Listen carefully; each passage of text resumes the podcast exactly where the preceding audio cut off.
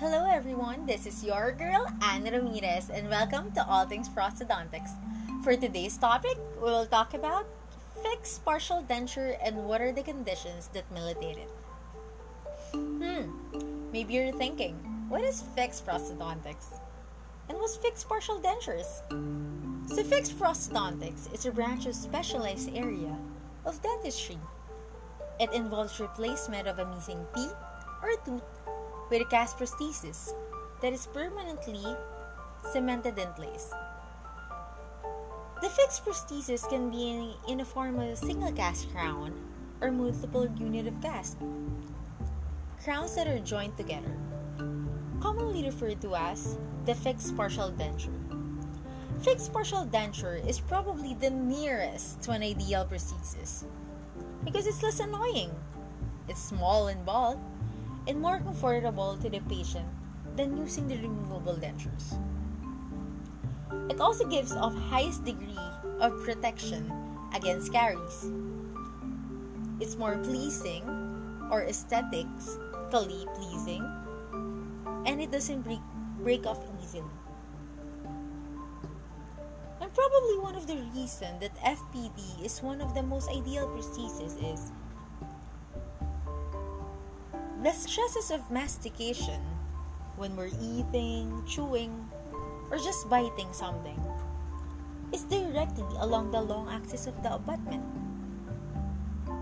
And if we're biomechanically speaking, FPD is very ideal.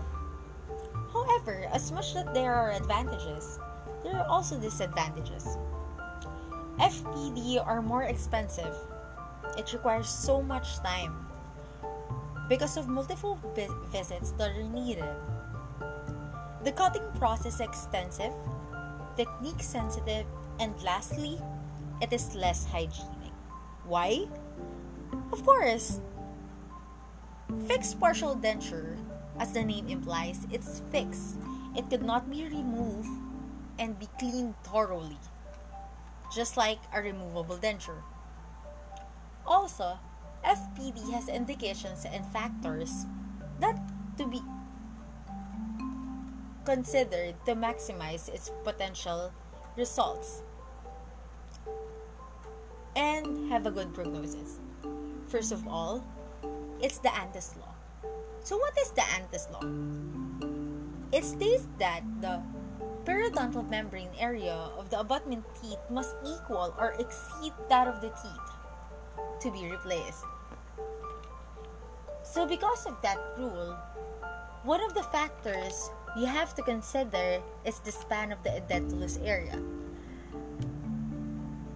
The span should only be short span. When the rule is satisfied and the abutment teeth have healthy periodontal health, then FPD could be your prosthesis of choice. Second factor is replacing anterior teeth. If you have a missing anterior tooth, would you want it to be removable? Be easily misplaced? Of course not.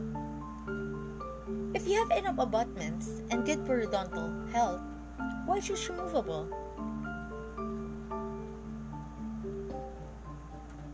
It could lead to some scenarios that are catastrophic. Some would say, hala, igagasgasan yung mga okay kong ipin, sayang naman. Yes, it will. FPD could be a less conservative approach, but some patients would choose it over removable ones. Because it's more pleasing and it's le- less maintained.